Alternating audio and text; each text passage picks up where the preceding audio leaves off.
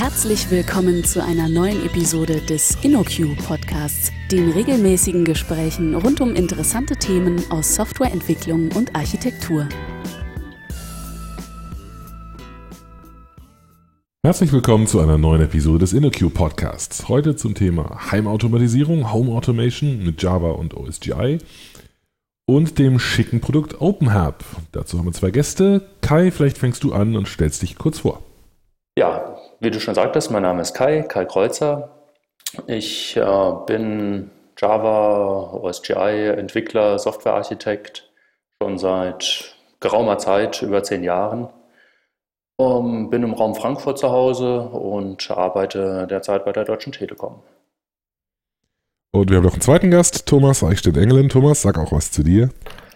Ja, mein Name hast du gerade gesagt. Mein Name ist Thomas Eichstätt-Engelen. Ich bin ähm, äh, ja auch im Bereich Java und OSGI unterwegs und ähm, ich arbeite für die Firma InnoQ, ähm, die bekannt sein sollte und im Moment bin ich im Projekt bei der Deutschen Telekom. okay. Über das Projekt reden wir nicht so wahnsinnig viel, aber wir können über ein Open Source Projekt sprechen, an dem ihr beide zusammenarbeitet. Das ist das Thema unseres heutigen Podcasts, nämlich OpenHub. Äh, wer von euch beiden will denn einfach kurz mal starten und uns erklären, was um Himmels Willen das denn ist? Kai hat es gegründet. ich habe es gegründet, insofern fange ich gern damit an. Was zum Teufel das ist, letztendlich ähm, ist es erstmal ein Stückchen Software, was ich für mich geschrieben habe, weil ich was brauchte, um bei mir zu Hause ein bisschen was zu regeln und zu steuern. Ähm, ich dachte mir dann, das brauchen vielleicht noch andere Leute und habe deswegen ein Open Source Projekt draus gemacht. Der Name OpenHub steht für Open Home Automation Bus. Damit sieht man auch schon, um was für Art Software es geht, nämlich um Heimautomatisierung. Okay, was genau versteht man unter Heimautomatisierung? Messen, steuern, regeln. Was misst, steuert, regelt man da typischerweise? Mm, das fängt an von klassischen Dingen wie erstmal Lichter, Rollläden, Heizungen ähm, zu Multimedia-Technik, das heißt irgendwo Radios steuern, Multiroom, Lautsprecher, Lautstärkeregelung, solche Dinge und geht dann auch schnell in ja, ganz andere Dinge über. Alles, was heutzutage IP vernetzt möglich ist. Da gibt es die tollsten Geräte wie irgendwo Pflanzensensoren, die äh, messen, ob die Pflanze gegossen werden will und so weiter. Also da ist eigentlich der, der Fantasie keine Grenze gesetzt. Hm. Thomas, was hast du mit dem Ganzen zu tun und wie bist du dazu gekommen? Ähm, ich habe auch ein äh, Haus zu oder eine Wohnung zu automatisieren und habe mich dann vor einiger Zeit, ungefähr äh, im Jahre 2010, nach einer Software auf die Suche gemacht, die das kann, und zwar nach einer Open Source Software. Es gibt da einige kommerzielle Produkte, die allerdings ähm, ja, dem Stand der Technik von äh, vor zehn Jahren etwa entsprechen. Insofern war einfach der Wille da, etwas anderes oder etwas Neueres zu finden. Und da bin ich dann nach ähm, kurzer Suche auf OpenHub aufmerksam geworden. Da hatte der Kai gerade den, seit zwei, drei Monaten das Projekt online, die Version 0.1. Und ähm, ja, so bin ich dann Stück für Stück eingestiegen, habe ähm, erste Funktionserweiterungen geschrieben und bin so immer mehr in das Projekt dann eben reingerutscht. Mhm. Okay, jetzt habt ihr, äh, haben wir ja vorher schon darüber gesprochen, es gibt einen, einen, anderen Podcast zu dem Thema, zum Thema Open Hub ganz allgemein, sozusagen zur Außensicht des Ganzen, wird auch ein bisschen über die Interna gesprochen, aber vor allem wird erklärt, was das Projekt so leitet, äh, leistet. Wir wollten uns jetzt nicht zu stark, äh, wollten nicht so eine so große Überschneidung zu dem anderen Podcast haben und haben uns deswegen vorgenommen, uns heute ein bisschen auf die Interna zu fokussieren. Vielleicht könnt ihr uns einen kurzen Überblick darüber geben, ähm, wie OpenHub intern aussieht, woraus das besteht, aus welchen technischen Elementen, was für eine Architektur das Ganze hat und wie unterschiedliche Anforderungen darin umgesetzt werden. Ja, da hole ich vielleicht sogar noch ein Stückchen weiter aus, nämlich ähm, dahingehend, wo, was mich überhaupt dazu getrieben hat, jetzt diese Architektur zu wählen. Denn bevor ich mit der Software angefangen habe, hatte ich eigentlich schon ein Stück Software benutzt, auch ein Open Source Projekt namens Mr. House, welches eigentlich all das getan hat, was ich machen wollte. War wunderbar funktional, alles Mögliche drin, wahnsinnige Funktionsabdeckung. Äh, aber das Ding war irgendwie zehn Jahre alt, in Perl geschrieben, ein Riesenverhau von Code, Und ich habe gesagt, okay, für den Use Case äh, meines Zuhauses, was über Jahrzehnte eigentlich dann betrieben werden soll, gepflegt werden soll, war das für mich nicht wartbar. Insofern kam ich da eigentlich her aus der Perspektive eines Entwicklers, der ein Open Source System vorfindet und gesagt hat, okay, es ist zwar schön, es kann viel, aber für mich als Entwickler, um da zu contributen, um Teile weiterzuentwickeln, war das keine akzeptable Lösung. Insofern bin ich wirklich hergegangen und habe gesagt, okay, jetzt versuche ich mal das Gleiche nochmal zu machen, Reinventing the Wheel, ähm, mhm. nur mit einer schönen Architektur. Und ähm, da ich im beruflichen Umfeld ähm, mit Eclipse RCP, Java, OSGI sehr viel zu tun hatte, habe ich dann natürlich naheliegenderweise gesagt, okay, nutze ich das Wissen, was ich da habe und versuche darauf basierend jetzt diese Software zu entwickeln. Das heißt, ähm, die Kernsoftware, die wir die OpenHub Runtime nennen, ist ein äh, Headless äh, OSGI-Stück. Das heißt, alles modular aus äh, OSGI-Bundles aufgebaut. Und ähm, durch, diesen Modul durch diesen modularen Aufbau leicht erweiterbar bzw. auch flexibel ausstattbar, weil jeder User unterschiedliche Features vielleicht haben will und er kann sich letztendlich dann eigene Sachen hinzubauen, hinzu linken und auf seiner Runtime betreiben. Aber das war so die Kernfunktionalität äh, erstmal, der Kernaufbau. Mhm. Das heißt, im Prinzip ist jedes Gerät, das ihr automatisiert, jede, jede spezifische Schnittstelle, die ihr, bedienen, die ihr bedienen müsst, ist ein eigenes OSGI-Bundle, ja? Ist das so richtig? Ja, ja, ganz genau. Die heißen bei uns Bindings und ähm, ein Binding ist im Moment wirklich gleichzusetzen eigentlich mit einem OSGI-Bundle und das setzt, ähm, setzt die Konnektivität zu einem speziellen Protokoll, einem Hardware-System, wie auch immer, um. Ein wesentlicher Aspekt für die Architektur war auch zu sagen, okay, alles, was man machen will, soll erstmal ganz losgelöst von der Hardware betrachtet werden können. Das heißt, ich will irgendwo ein User-Interface haben, ich möchte mir Regeln anlegen und all das reicht auf einer rein virtuellen Ebene, sage ich mal. Das heißt, ähm, ich kann mir meine Interfaces designen. Ich sage, da will ich jetzt das und das steuern, diese Funktionalität haben, ohne zu sagen, das muss jetzt aber physikalisch wirklich genau dieses Gerät unter dieser Adresse und so weiter sein. Und die Bindings sind dann eben das Stückchen, was am unteren Level der Architektur herkommt und die physikalische Anbindung dann herstellt, aber auch äh, beliebig austauschbar ist. Das heißt, in einem Moment, wenn mir ein Gerät kaputt geht, ich das vielleicht durch ein anderes ersetze, äh, mit einem anderen Protokoll, brauche ich nichts an meinem ganzen UIs, an meinen Regeln und sonstigen ändern, sondern kann einfach nur dieses Stückchen Binding austauschen. Mhm. Das heißt, das ist, also im Prinzip ist, sind, OS, sind OSGI-Bundles oder sind die OSGI-Mechanismen euer primärer Abstraktionsmechanismus in dem Ganzen. Ne? Das ist das, was ihr sozusagen als Hauptstrukturierungsmittel benutzt und alles rankt sich darum. Richtig? Genau, also ja. ich würde nicht sagen, die für die funktionale Seite, sondern für die Modularität. Da ist OSGI mhm. wirklich ein ganz zentrales Element davon, ja. Und, und wie sind eure Erfahrungen da? Finde, war das eine positive Sache? Das, weil ich habe so gemischte Erfahrungen. Ne? Thomas weiß das auch, wir haben die zum Teil gemeinsam. Ähm, äh, ist das ausgeräumt aus eurer Sicht? Ist das Ganze so ausgereift, dass ihr äh, diese Entscheidung nochmal so treffen würdet oder kämpft ihr auch gelegentlich mal gegen OSGI? Also da wir im Moment, ähm, da das auf der Bundle-Seite, äh, auf der Binding-Seite eben ein Binding gleich ein Bundle ist, ist das ähm, im Moment noch ähm, recht gut handelbar. Wir hatten jetzt allerdings auch schon die ersten äh, Anforderungen, da ging es irgendwie um äh, die serielle äh, Schnittstelle, die jetzt auch von, ja, also wir wollten sozusagen eine weitere Schicht einbauen, die eben ähm, die Transportschicht ist. Und ähm, wir hatten eben unterschiedliche Bindings, die allesamt eben auf die serielle Schnittstelle zugreifen wollten. Und ähm, so haben wir dann eben gesagt, äh, es macht keinen Sinn, dass eben jedes dieser Bindings jetzt eben selbst deine äh, eigene serielle Schnittstelle eben mitliefert, ähm, also die entsprechenden Libraries dazu. Insofern wollen wir das zentralisieren. Und an der Stelle ähm, ging es dann schon wieder los, dass ähm, kamen wir in Classloader-Probleme, äh, wenn ich das richtig im Kopf habe, ähm, die dann eben äh, ja, die einfach der Dynamik geschuldet waren und den unterschiedlichen Classloadern, die eben auf der einen Seite ähm, Segen und auf der anderen Seite eben auch Fluch zugleich sind. Mhm. Ähm, aber eben für die, ähm, für, die, für die Idee, die dahinter steckt, dass man sagt, wir haben eine, ein Core-System, ähm, das ist eben komplett Hardware, ähm, also komplett unabhängig von der Hardware. Und wir haben auf der anderen Seite diese Bindings, die eben sozusagen jeder sich selbst nach seinem aktuellen, nach seiner Konstellation zu Hause zusammenstellen kann, ist das ein perfektes, äh, perfektes Medium. Also ich kann ähm, dann eben sagen, wir haben auch erstmal das zu Ende. Wir, ist das ein perfektes Medium? Also ich kann mir die, äh, die Hardware-Bindings, die ähm, in, den, in einen bestimmten Ordner herunterladen und dort werden die automatisch nachgeladen zur Laufzeit des Systems. Ähm, es können eben auch Bindings ausgetauscht werden, also Versionsnummern ausgetauscht werden.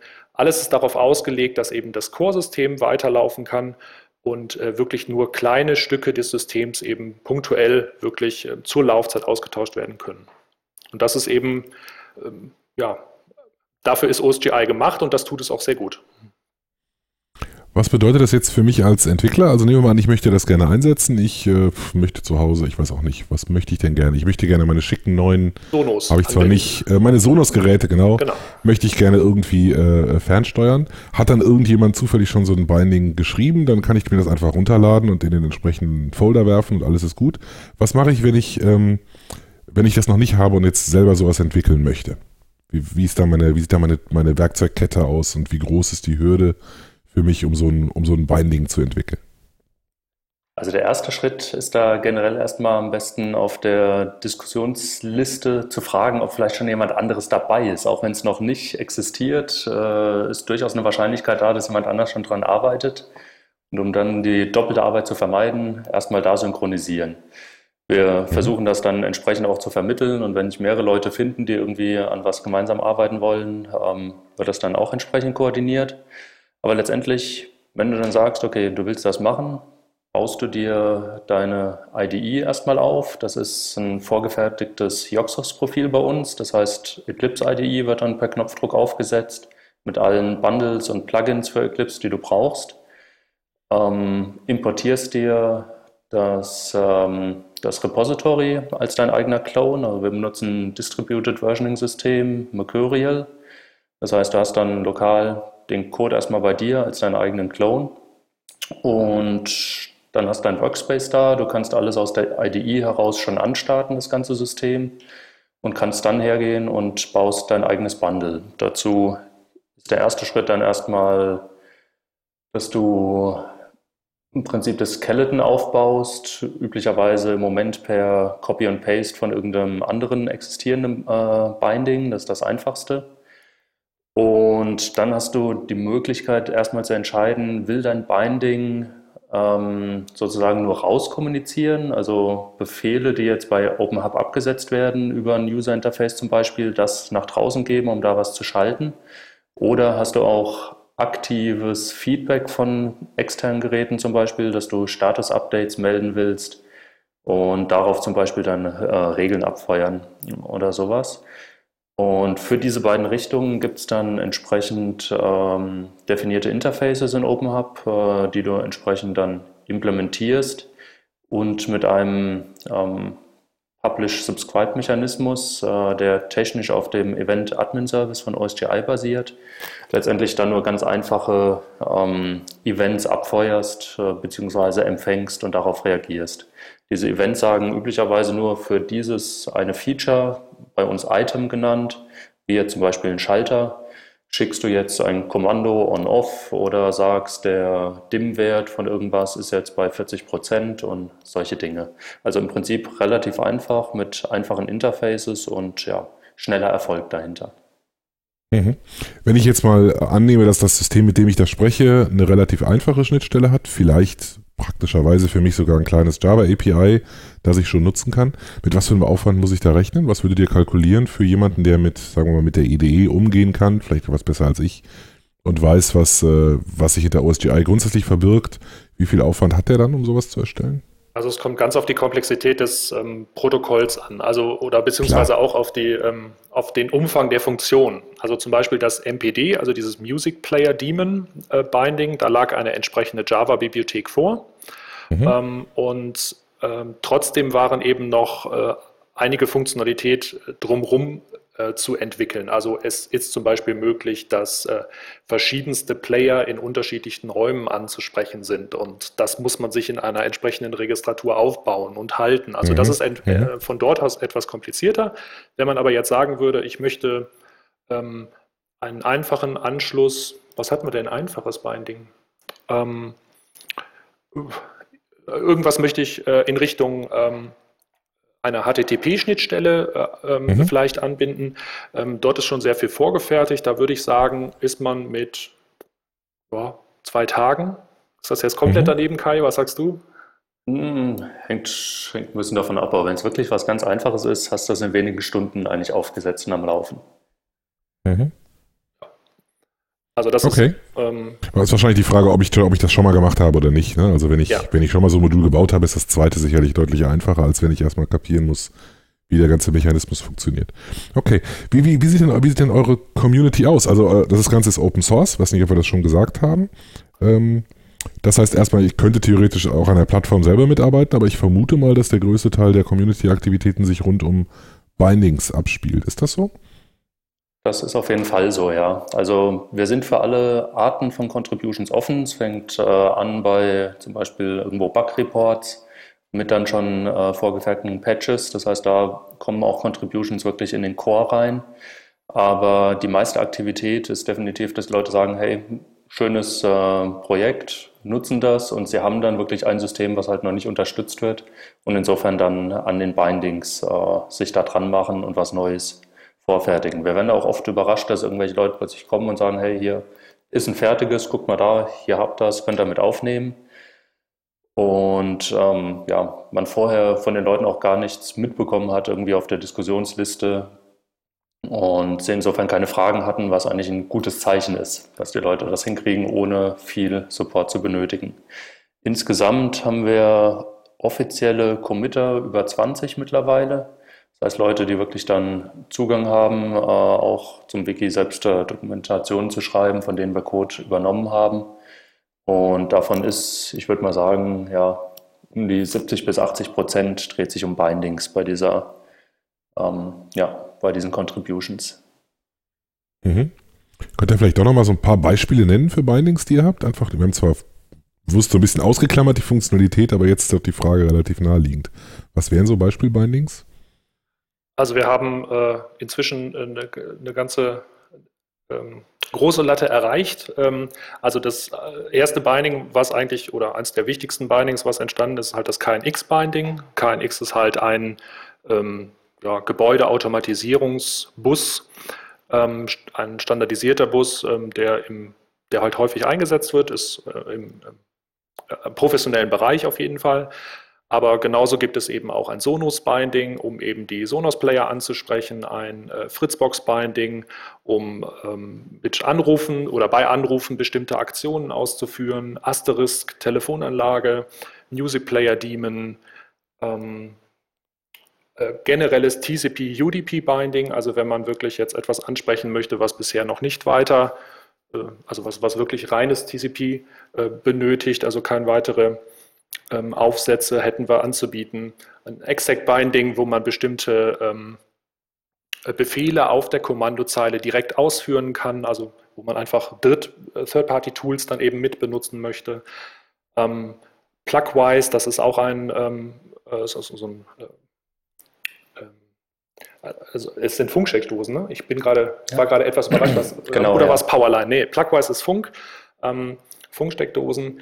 Dann ähm, was jetzt mit, äh, was jetzt in naher Zukunft kommen wird, was sicherlich jeder kennt, ist ähm, das Philips Hue, ähm, was wir mit einem äh, Binding versehen und dann dort eben auch direkt steuern können. Und ähm, ja, eine ganze Reihe mehr. Also ich will die jetzt nicht alle aufzählen. Da sind auf der Homepage haben wir die unter den, äh, auf dem, im Wiki unter dem Bindings-Kapitel haben wir die alle aufgeführt.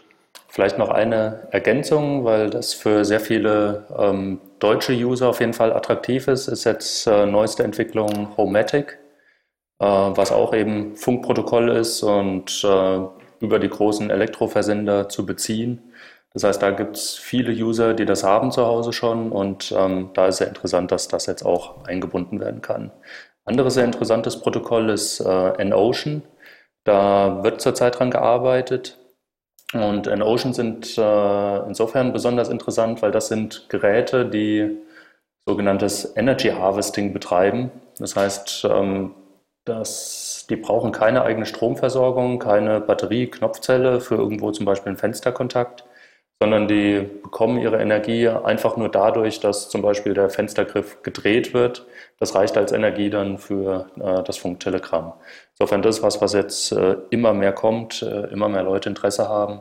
Insofern wird da bei uns auch dran gearbeitet. Eine organisatorische Frage habe ich noch. Ihr habt, habt Mercurial erwähnt als, als Distributed Version Control System. Ähm, naheliegende Frage, warum Mercurial und nicht Git? Historische Gründe oder seid ihr überzeugt davon, dass ihr damit besser fahrt oder was ist einfach der Grund? Ähm, Im Prinzip ja, historische Gründe insofern, als dass ich äh, diese Entscheidung Anfang 2010 getroffen habe. Damals war Git noch nicht so gehypt wie heutzutage.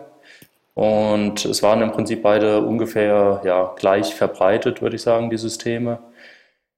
Ich habe mir das dann angeguckt, insbesondere die Unterstützung in der IDE auch heraus. Und da war Git, weil es äh, eGit in der Form nur ganz rudimentär erstmal gab, äh, deutlich, deutlich schlechter. Da war der Support von Mercurial in Eclipse deutlich schöner. Die Begrifflichkeiten waren näher an SVN dran. Und insofern fiel damals die Entscheidung für mich auf Mercurial, allerdings mit dem Hinblick zu sagen, okay, es gibt die Tools, um eigentlich so ein Versioning-System auch problemlos dann wieder umzuziehen auf Git. Wenn es mal irgendwann opportun ist, dass man jetzt Git nutzen will, hat man sich sozusagen jetzt keine, in, in keine Sackgasse manövriert. Mhm. Aber ihr seid, also ihr seid mit eurer aktuellen Infrastruktur Google Code benutzt ihr, glaube ich, für genau. das Source Hosting. Ja, ne? genau. Mhm. Google, Google Code und Mercurial seid ihr zufrieden. Also es äh, unterstützt euch genau bei dem, was ihr braucht, nämlich der, den Kontributionen und dem, oder würdet ihr da mehr, würdet ihr einen Mehrwert sehen darin, auf was anderes umzustellen? Im Moment nicht. Also wir haben es kürzlich wieder diskutiert, ob wir das, ob wir das tun wollen oder nicht. Ähm, sicherlich ist das, äh, also GitHub Frontend, äh, also GitHub jetzt als, ähm, als ähm, Kollaborationsplattform sicherlich noch ein bisschen schicker. Ähm, äh, also ist Geschmackssache. Hm? Mhm. Ähm, ähm, aber äh, ansonsten äh, bringt es uns eigentlich nicht mehr, als wir jetzt auch haben. Und ähm, aus dem Grund haben wir das einfach wieder auf Eis gelegt und haben gesagt, nee, komm, also das ist, wir bleiben dabei. Also äh, auch wenn mhm. die Unterstützung, die Tool-Unterstützung sicherlich besser geworden ist, ähm, bringt es uns so wenig Mehrwert, dass wir einfach nicht wechseln wollen. Mhm. Kann ich gut nachvollziehen, war nur eine Neugierfrage, weil ich kann mir vorstellen, dass die auch häufiger mal gestellt wird. Immer wenn mir so ein Blödsinn durch den Kopf geht, gibt es auch andere Deppen, denen das durch den Kopf geht. Ist zumindest, ist zumindest meine Erfahrung. Ähm, was, was mich noch interessieren würde, was macht ihr denn damit? Also was ist denn eure, eure private Nutzung von OpenHub? Oder ist es ein reines, reine akademische Übung und ihr bastelt nur darum? Klang nicht so, ne? Es klang so, als habt ihr beide konkreten Bedarf. Läuft, läuft bei euch OpenHub und wenn ja, was regelt ihr denn so damit? Ja, also absolut. Wie gesagt, ich habe das Projekt angefangen, weil ich es für mich persönlich brauchte. Ich hatte 2008 mir ein Haus gebaut und da die Chance genutzt beim Neubau wirklich alles zu elektrifizieren, was nur irgendwie ging. Und mhm. habe dann aber eben festgestellt, okay, jetzt die Hardware alleine reicht nicht und KNX, äh, mit dem ich das realisiert habe, ähm, dem fehlten halt die wesentlichen Sachen, nämlich ein schönes User Interface. Es gab zwar sündhaft teure Touchpanels für die Wände, aber es war schon das Zeitalter von iPad und äh, Smartphones, wo ich gesagt habe, das braucht man in der Form nicht mehr. Man hat seinen, äh, seinen Bedienbildschirm ja immer bei sich. Und da gab es einfach keine sinnvollen äh, Lösungen. Und insofern habe ich das bei mir extrem im Einsatz für erstmal alles visualisieren, steuern, viel für statistische Nutzung, das heißt Mitschreiben von Temperatur- und Heizungskurven und so weiter, um das dann zu optimieren. Automatische Regelungen. Ähm, ich nutze sehr viel Text-to-Speech-Engine auch. Das heißt, äh, wenn es anfängt zu regnen oder so und die Wäsche hängt gerade draußen auf, der Wäschespinne, jetzt im Winter nicht so, aber im Sommer, dann bekommt man das drin durchgesagt, kann schnell rausprinten und die Wäsche reinholen, bevor man sieht, oh, es regnet und es ist alles nass. Also diverse Sachen. Ich habe es rund um die Uhr im Einsatz, auch meine Familie, meine Frau nutzt das sehr gerne, meine drei- und fünfjährigen Kinder sind da auch schon fleißig dabei, irgendwo Sachen mit anzustellen. Insofern ist das sehr ordentlich im Testing, würde ich sagen. Mhm. Und langsam wird das, äh, der Security Layer, den wir aktuell noch nicht haben, wird äh, immer äh, immer notwendiger. Je, je, je, älter eure Kinder ja, werden, genau, schon klar. Wie sieht es bei dir aus, Thomas? Ja, also bei mir ist es ähm, äh, ein ähnlicher Umfang, ähm, wobei ich jetzt weniger Aktorik im Einsatz habe. Bei mir ist es zum Beispiel, ähm, nutze ich die Bewegungsmelder, die ähm, und Öffnungskontakte, Fensterkontakte, die eingebaut sind, ähm, mehrfach. Ähm, neben der Tatsache, dass damit dann äh, die Heizung zum Beispiel ausgeschaltet wird, wenn man das Fenster öffnet, oder ähm, die Klimaanlage, die ebenfalls ähm, darüber gesteuert wird, nutze ich die Melder eben auch als Alarmanlage. Also es ist eine recht äh, umfangreicher, äh, umfangreiche Nutzung der Rule Engine, die, ähm, ja, die wir mitliefern. Und ähm, ja, also solche Szenarien wie ähm, äh, wenn eine bestimmte Solltemperatur im Raum überschritten wird, aber es draußen ähm, zu warm wird. Ne? Also äh, im, im, Sommer ist es so, ähm, ich habe eine bestimmte Solltemperatur eingestellt, das sind 23 Grad oben und äh, draußen ähm, wird es über diese 23 Grad warm, dann wird eben die Klimaanlage eingeschaltet, weil dann würde es auch nichts bringen, die äh, Fenster zu öffnen und zu lüften. Und äh, andersrum würde die Klimaanlage dann wieder ausgeschaltet, wenn die Außentemperatur unter der Innentemperatur liegt, und zwar über die letzte Stunde beispielsweise. Also solche recht umfangreichen Regeln kommen dann sehr schnell zustande. Wenn man einmal dies, das Mittel in der Hand hat, dann, ähm, äh, ja, dann werden die Regeln schnell immer komplexer. Dann fällt einem schon was ein. Und dafür habt ihr, habt ihr eine Regel-Engine, die man auch konfigurieren kann, ohne was zu programmieren, offensichtlich. Haben wir, ja. Mhm. Genau, also es gibt, ähm, das hatten wir jetzt noch nicht erwähnt, also neben, dem, neben der Runtime, die wir haben, nutzen wir eben ähm, weitere Features aus dem Eclipse-Umfeld oder weitere Technologien. Das ist eben Xtext und Xbase. Und ähm, wir haben ähm, eine Reihe von DSLs äh, uns ausgedacht, äh, mit denen man äh, OpenHub konfiguriert. OpenHub wird äh, über aktuell ähm, über Dateien konfiguriert und ähm, was man eben mit, äh, was einem sehr schön aus Xtext äh, eben, was dann hinten rausfällt sozusagen, sind, ist entsprechende Unterstützung, um dann auch eine äh, IDE in Anführungsstrichen, äh, bei uns heißt der Designer, ähm, einfach daraus zu generieren. Und ähm, das heißt, wir haben eben ein weiteres Tool neben der Runtime, das ist der sogenannte Designer. Und darüber kann man dann die Konfiguration mit ähm, Syntax-Highlighting, äh, Codevervollständigung und ähm, den Annehmlichkeiten, die man halt aus der Java IDE kennt, kann man dann eben auch konfigurieren. Mhm.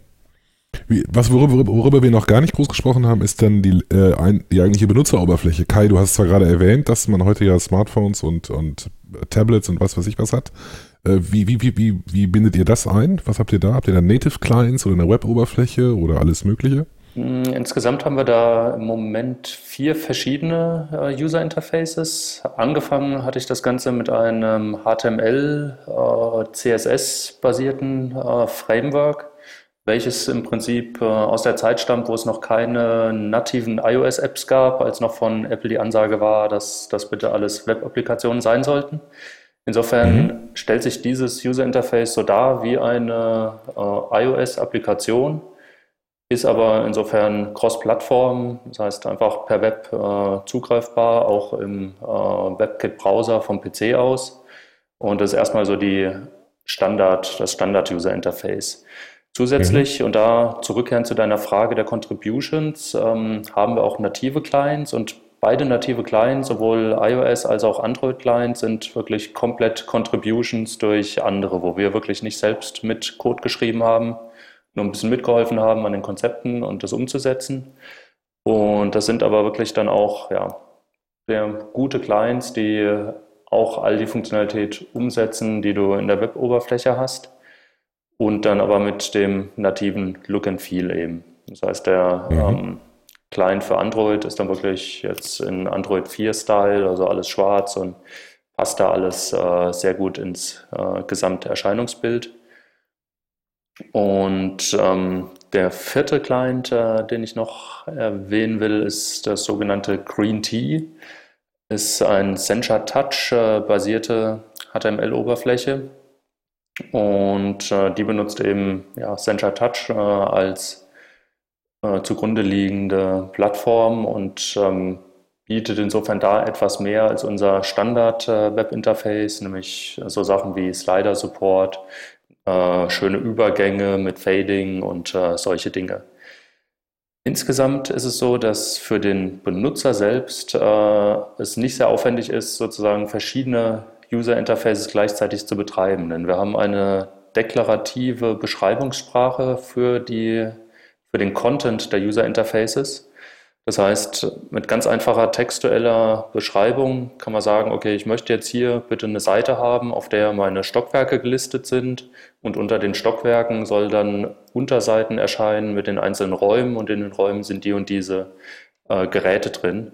Das beschreibt mal einmal in einer sehr knappen Syntax. Und diese Information wird über ein REST-API ähm, nach außen bereitgestellt und von den Clients dann genutzt. Das heißt, alle Clients können diese eine Beschreibung nutzen und zeigen dir insofern den gleichen Content an. Mhm. Okay. Was ist denn aus eurer Sicht das coolste Feature von OpenHub? Also ich finde, ähm, dass das coolste Feature nach wie vor die, ähm, muss ich dem Kai nochmal auf die Schulter klopfen, die absolut geniale Architektur ist. Also wir haben das jetzt mehrfach, kriegen wir das äh, jetzt über neue Kontributoren dort eben mitgeteilt, ähm, dass es einfach genial einfach ist, ähm, neue Bindings einzubauen. Es ist, bietet genug, also die Architektur hat genug Freiheiten, um neue, um beliebige Features einzusetzen, aber ist auf der anderen Seite trotzdem so ähm, stark eingeschränkt, sage ich jetzt mal, dass man nicht totalen Blödsinn machen kann. Also es ist wirklich, mhm. also das finde ich ist das Killer-Feature von dieser, von der Plattform.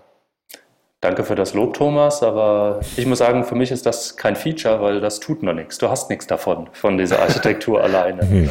Okay. Ähm, insofern für mich ähm, ist das, das coolste Feature eigentlich immer das, was ich zuletzt implementiert habe, weil sonst hätte ich es nicht implementiert.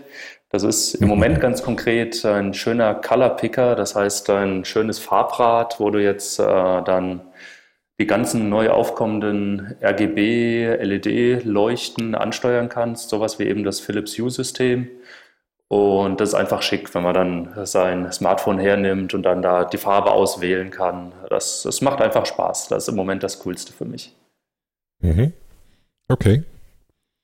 Gut, ja, dann habt ihr jetzt die einmalige Gelegenheit, noch sämtliche Shameless Plugs loszuwerden, die euch einfallen. Wo kann man mehr über OpenUp erfahren? Was habt ihr an Auftritten? Wo erzählt ihr was drüber in näherer Zukunft?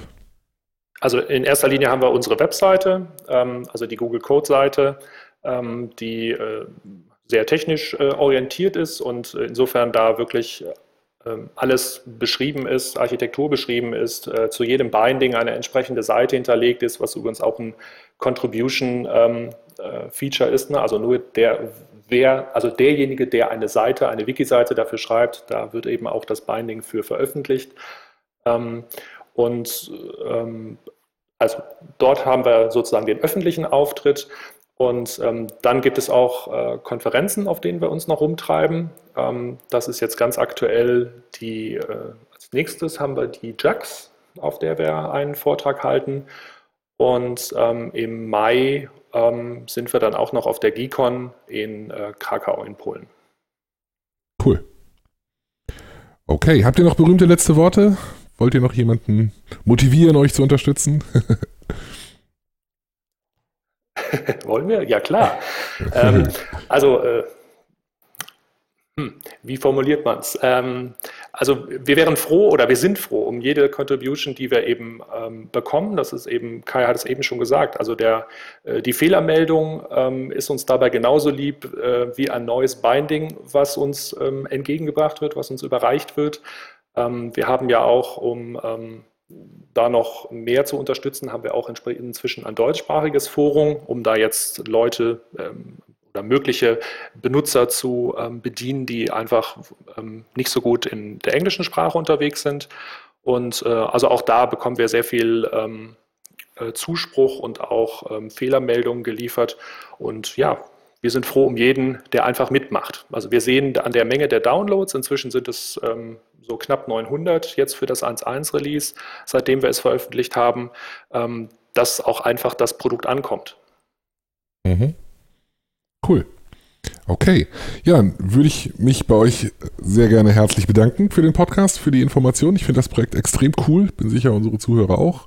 Alle Links sind wie immer in den Show Notes drin. Damit tschüss und bis bald. Macht's gut. Tschüss. Tschüss. Vielen Dank für das Herunterladen und Anhören des InnoQ Podcasts. Mehr Episoden und weitere Informationen finden Sie unter innoq.com/podcast. Wir freuen uns über Feedback, sei es Kritik, Lob oder Vorschläge für zukünftige Episoden, per E-Mail an podcast.innoq.com oder als Kommentar auf der Website.